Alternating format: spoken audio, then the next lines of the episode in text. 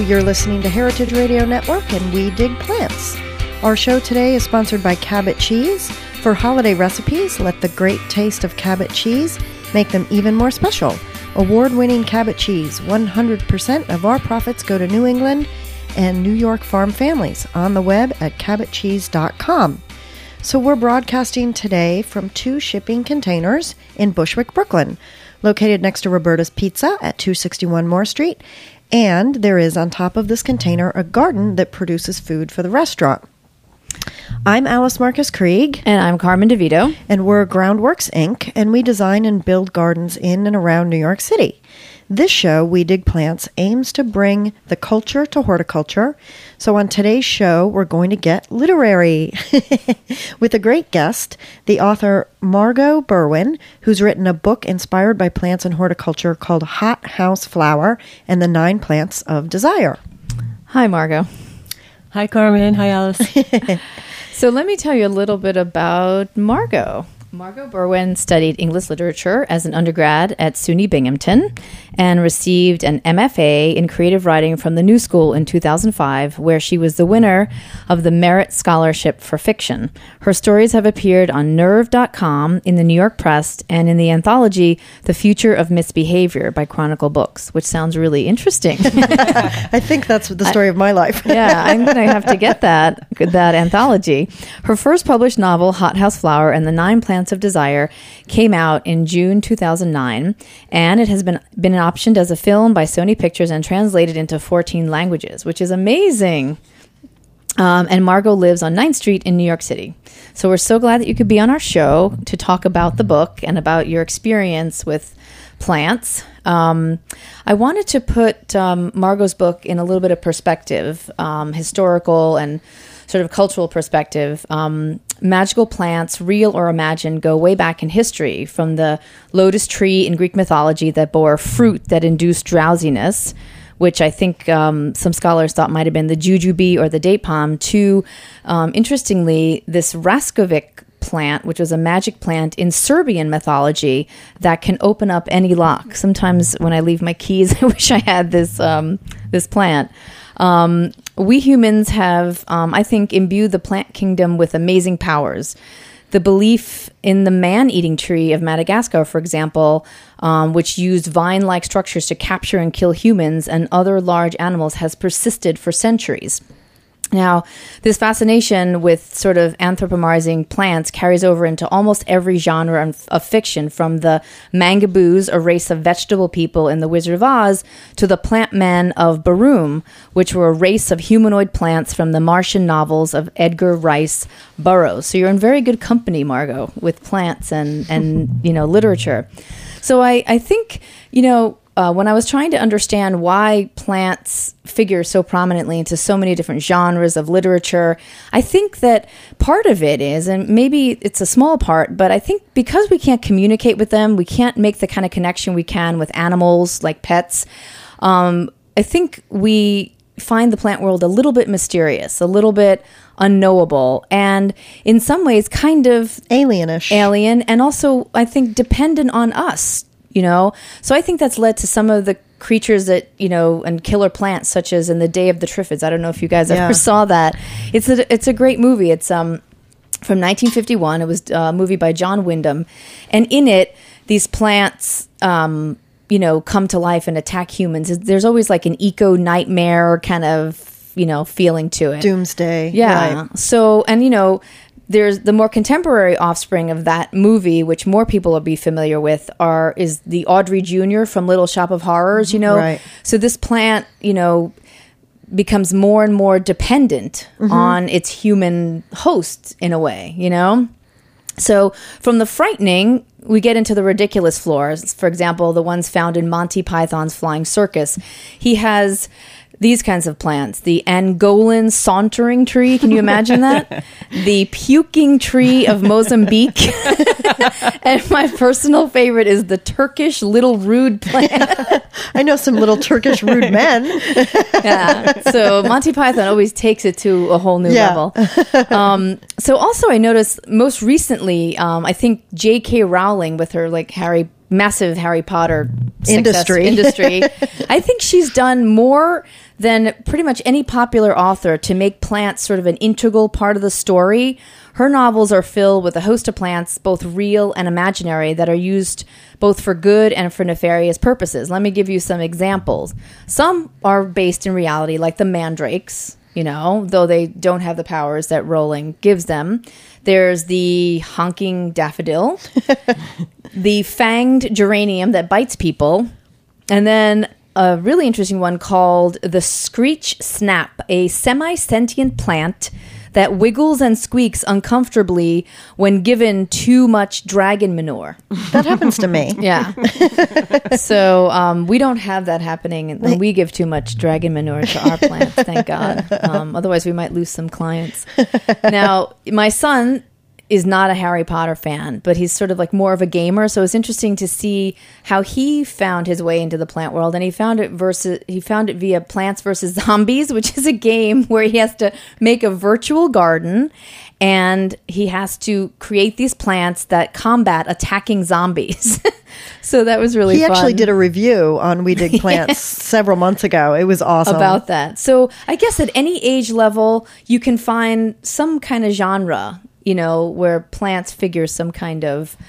Uh, find some literary inspiration. So I wanted to ask you, Margot, how did you, where did you find your inspiration for your book? How did you end up talking about this?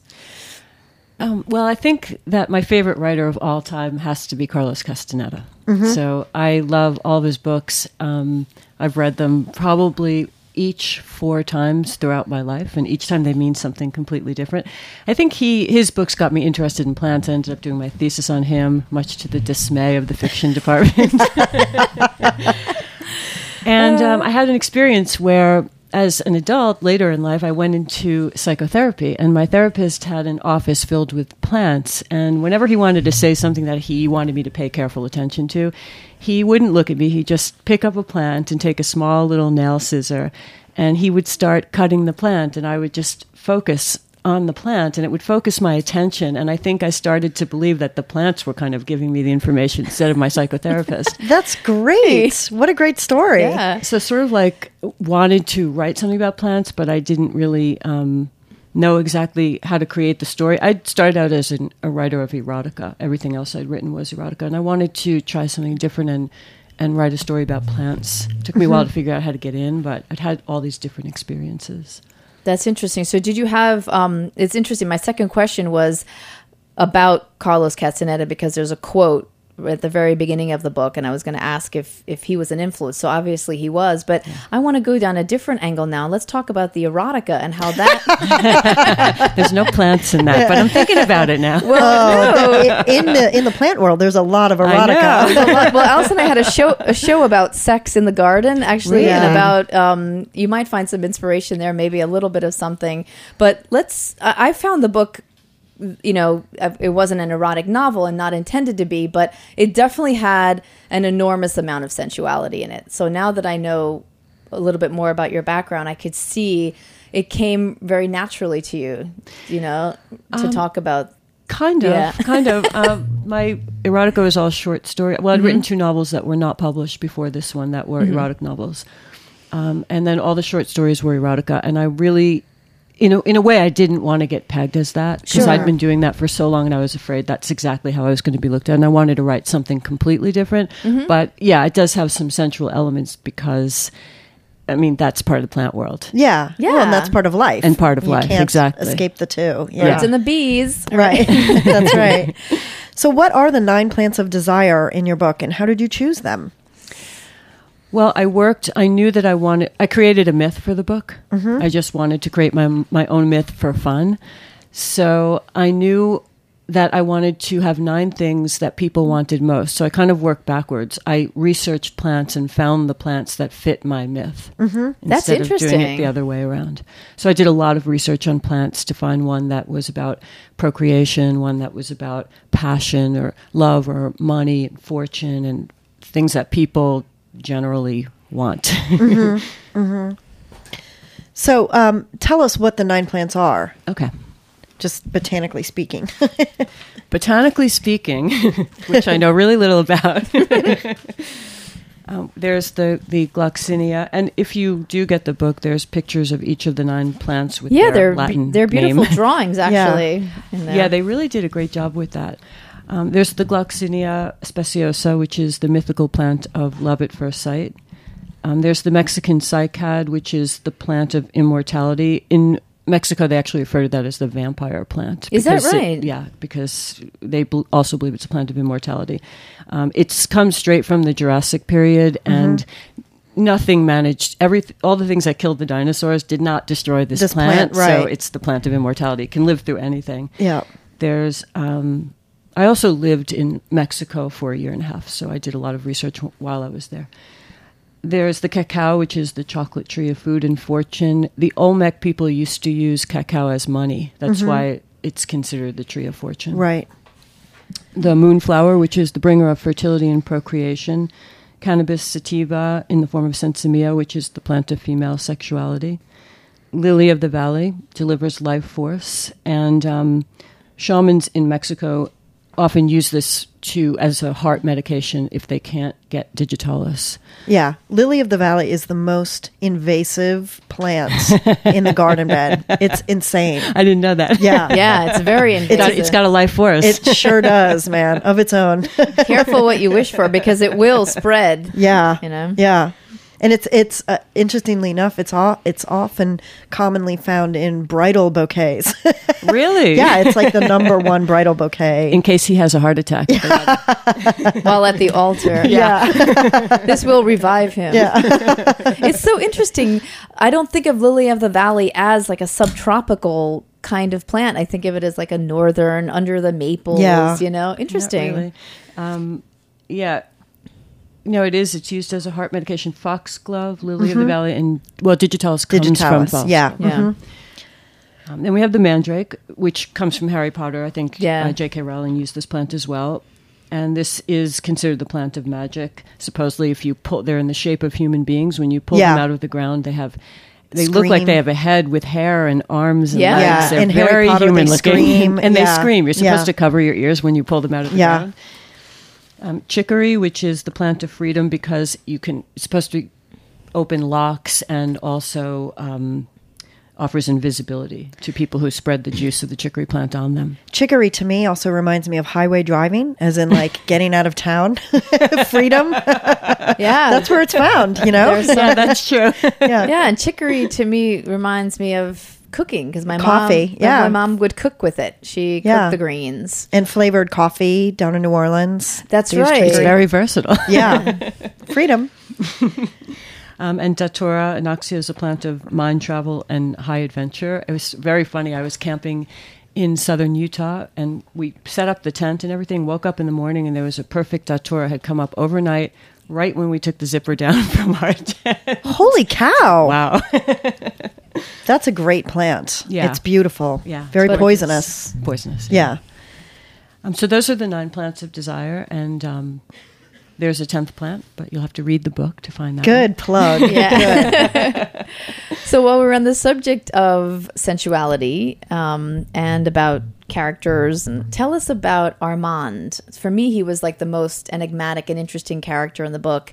And after I read a description of his laundromat, I thought, I want to recreate that laundromat. I want it to exist. Well, that laundromat does exist. That's It how this whole book started, actually. Wait, so tell me, where where is it? I want to go see it. Well, the story of that is I was at a birthday party for my best friend on First Street and First Avenue, and um, it, the bar we were in it was May, and the bar was really hot and sweaty, and we just wanted to go out for a walk. So we were walking down the block, and there was a laundromat to my right, and you know, there's a lot of laundromats there, so it was no big deal. Except this one was filled with plants all across the ceiling, on top of the washing machines and dryers, everywhere. So I really wanted to go in, and you know, it was her birthday, and she's like, "I'm not spending it in that laundromat." so she went back to the party, and I went in, and it was really late, and it was open, which was also kind of odd. But the guy who owned it was there, and he was from Colombia. And I just started talking to him, and I was like, "Why do you have all these plants in here?" And he said he grew up with a lot of plants. Uh, you know, he came from South America. He grew up with a lot of plants, and he thought that his laundromat, with all the heat from the dryers and all the mist from the washing machines, would Yeah. make a good greenhouse. The humidity, right? Yeah, and right. and the heat. You know, even in the winter, it's warm. Yeah. and he had windows. It was on the corner, so there were windows all around it for light. So he viewed his laundromat as a greenhouse with some clothes going around in circles. that is brilliant. Oh, does it still exist? well, um, the Wall Street Journal did an article on this, and I wanted him in it. So we went there to photograph, to do photos in the laundromat. Um, but unfortunately, he wasn't there that day, so we just did some photos in the laundromat. Now the plants look a little. He may, he may have left because now the plants look a little wilted. Oh. They're all brown. There's a lot of them still in there, but they look like they're they're they're you know they're kind of dying. So hmm. he might have left. Where's the love, Armand? Seriously. So anyway, Armand is my psychotherapist. And I combined him with the guy from the laundromat to make awesome, one Mark. character. great, great I love that. That's inspiration. and I, on the way home from that laundromat, and it was really late at night, and I walked home. I lived like eight blocks from there. And the whole book just downloaded right into my head like a computer program. Oh, awesome. That is incredible. I finally got my way into that story. Those plants were going to be in that laundromat. It finally like found the, the door into that. Okay. Great. Yeah. Well, we have to take a break. We'll be right back, and we'd love for you to read some passages Great. from your book, Hothouse Flowers. Thanks.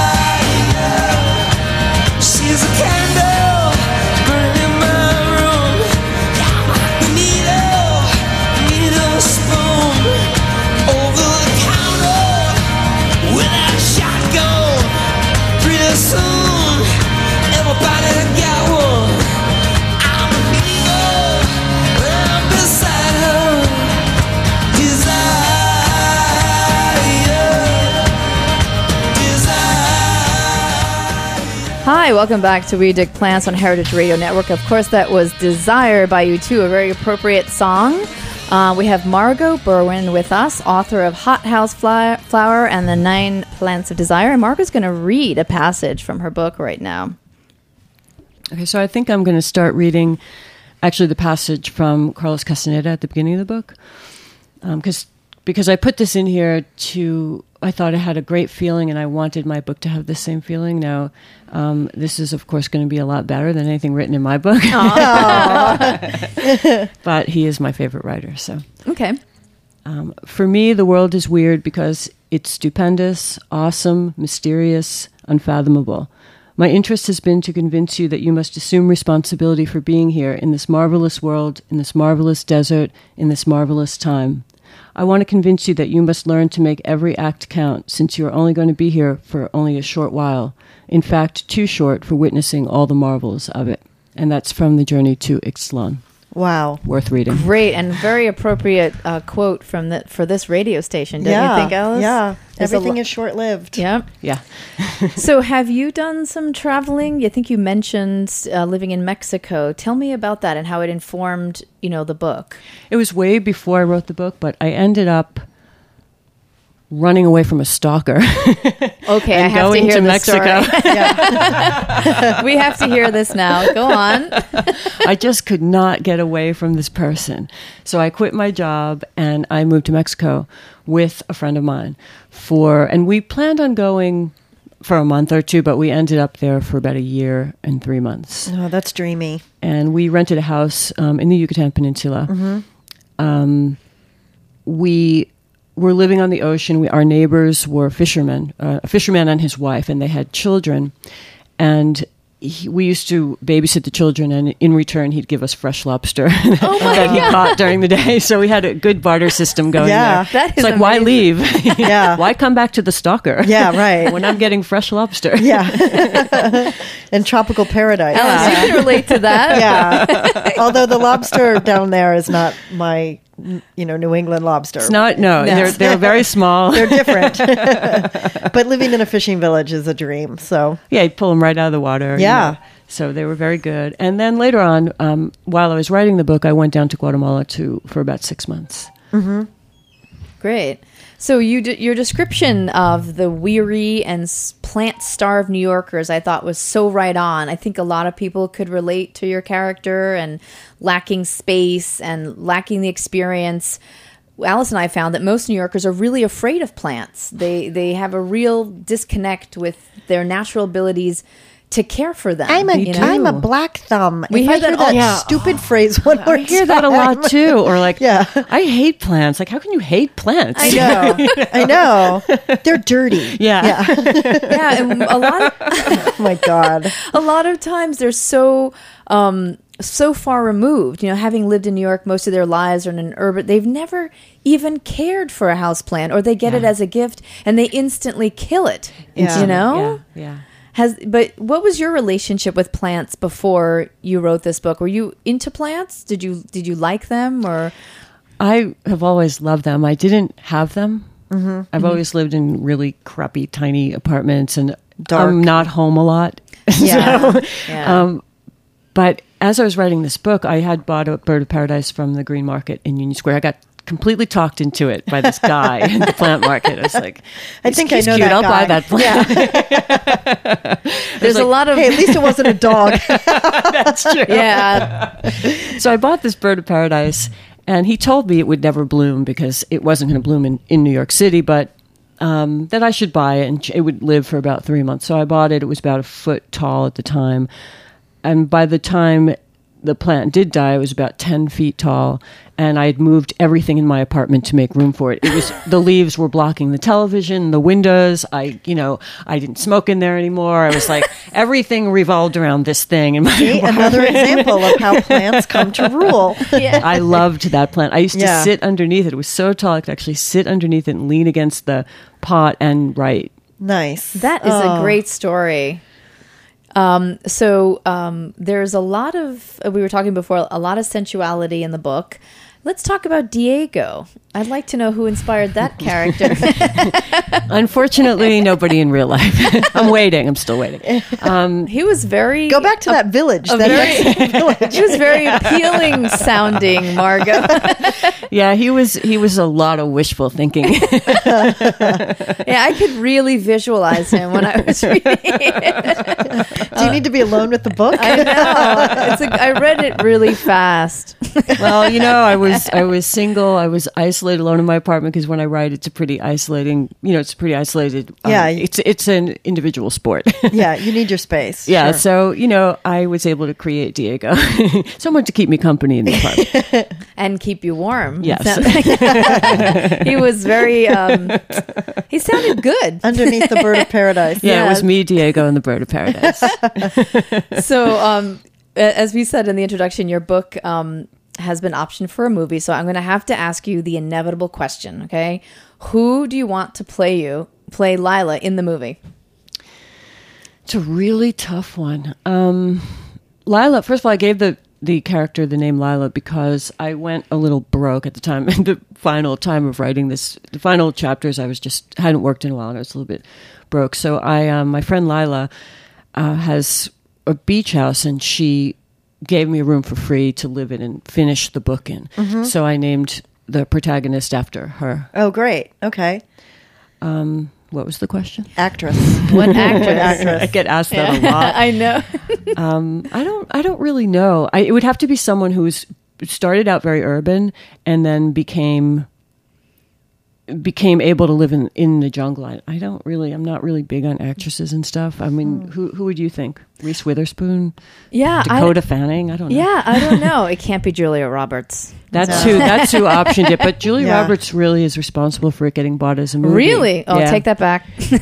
because she hasn't she read the book and she has an apartment overlooking Union Square in Gramercy Park. Wow. And she was she just related to it. And she wanted Sony Pictures to buy it. So she actually pushed the whole thing. through. Wow. So we love her. Yeah. okay. um, so, what about Armand? Who do you think would be a good Armand?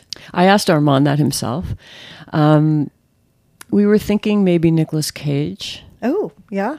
a weirder side of Nicolas Cage. Yeah, yeah. He was thinking Jeremy Irons. I was like, no, he's way too serious, Yeah, and I and he's older. and he's older. right? I'm- but I Armand think- himself is in his sixties, and I think Armand in the book is also was meant to be um, about in his sixties somewhere. John about- Malkovich. John Malkovich would be good. I yeah, didn't think That about him. Yeah. And that's why I was thinking of Catherine Keener for the actress. Catherine Keener. I never she's thought very about urban, her. Yeah, but she has like this weird Oh, kind of a- suburban side to her too. yeah, she could do that. She could I do love that. her. I think she could pull it and off. they they're good together on screen and being John Malkovich. They Yeah. were, you know. Yeah. Now, how about Armand's wife? Let's Sonali. fantasize. Yeah. Sonali was named for my friend Sonal. I just added an I at the end of her name.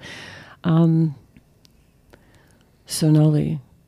Everybody who's read the book has this idea that Sonali is um, Asian, which I don't know. I thought that too. I'm not sure why that's that's happening. Must be the name, I yeah, I assume that too. I visualized a tiny little Asian woman. That's funny. I, I I didn't picture that at all, but Or- every single person thinks that, which is so odd to me. But Yeah. or Indian. Like it Yeah. could be like a British Indian. Maybe it was the name. I don't know. Just throwing some stuff out there. Yeah, that's what I was picturing. Okay, and then finally, uh, Diego. Who can play Diego? Hmm. I know who could play Diego. Everybody knows who could play Diego. Javier Bardem. Yeah, Oh yes, right. Who else? yeah. Right, right. That's true. That would be perfect. so, the character, Lila Nova, uh, do you think she's going to make another appearance in your work, or do you think this is the end of her fictional life?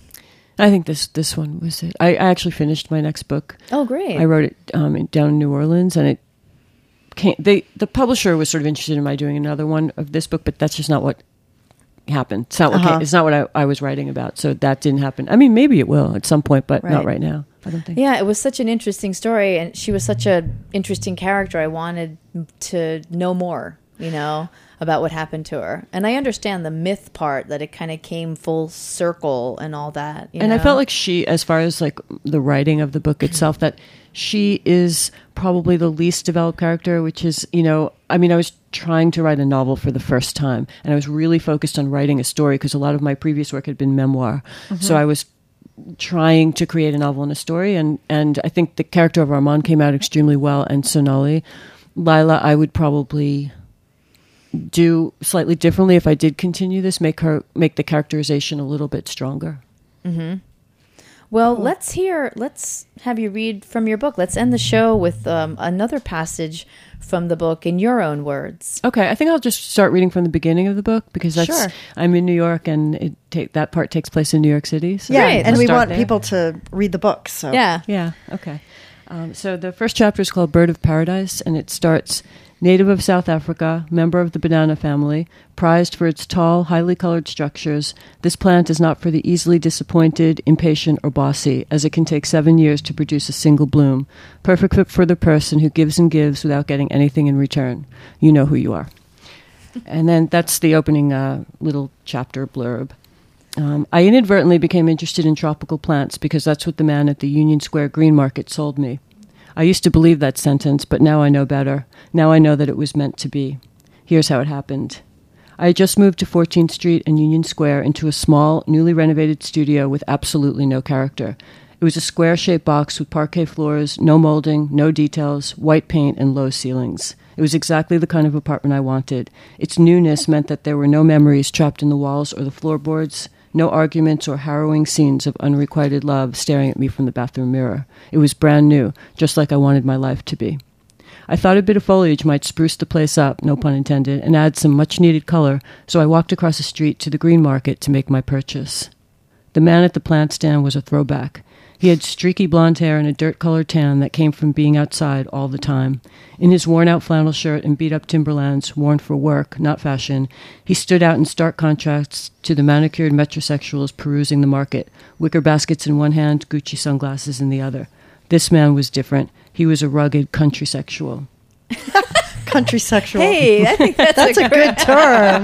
Heritage Radio needs to adopt that term. Wait a minute. I think there's a lot of country sexuals here in Bushwick. I That's think I'm there saying. are. I was Heritage liking the street here. Yeah. Where Timberlands are useful. and actually dirty. or make that Red Wing. I think I might have found my new neighborhood. yeah. yeah, it's pretty good, especially for plant people. And pizza. Well, thank you, Margot, for being on the show today and for sharing your story and, and your wonderful book with us. Um, we will post a link to your book's Facebook fan page so our you. listeners can continue to follow you and to see what other things you're working on. Thanks. And um, if there's anything anything happening that you'd like to share with us now, uh, book tours or anything that you want to tell the audience. Um, no, my book tour was is pretty much done. It was last last year, and it was it was a lot of fun, but it's over. I'm sure you're glad about that. Yeah. um, I personally highly recommend the book, not just for plant lovers, but also just for armchair travelers and, of course, the nature starved New Yorkers that surround us every day on the subway and the street. With their vacant stares. they need thinking of, plants. thinking of jungle environments. That's right. A jung- Humidity. a greener, more moist jungle Right. than, than we have. Moist. Thank you. Moist. Thank you for listening to We Dig Plants on the Heritage Radio Network. This show will be available for listening via archive at heritageradionetwork.com and also via podcast. Um, thank you to our sponsor, Cabot Cheese, to Jack Inslee for producing, and Nat Wiener for engineering, and of course to Roberta's Pizza in Bushwick, Brooklyn. See you in the garden or jungle. Thanks, Margot. Thank you so much.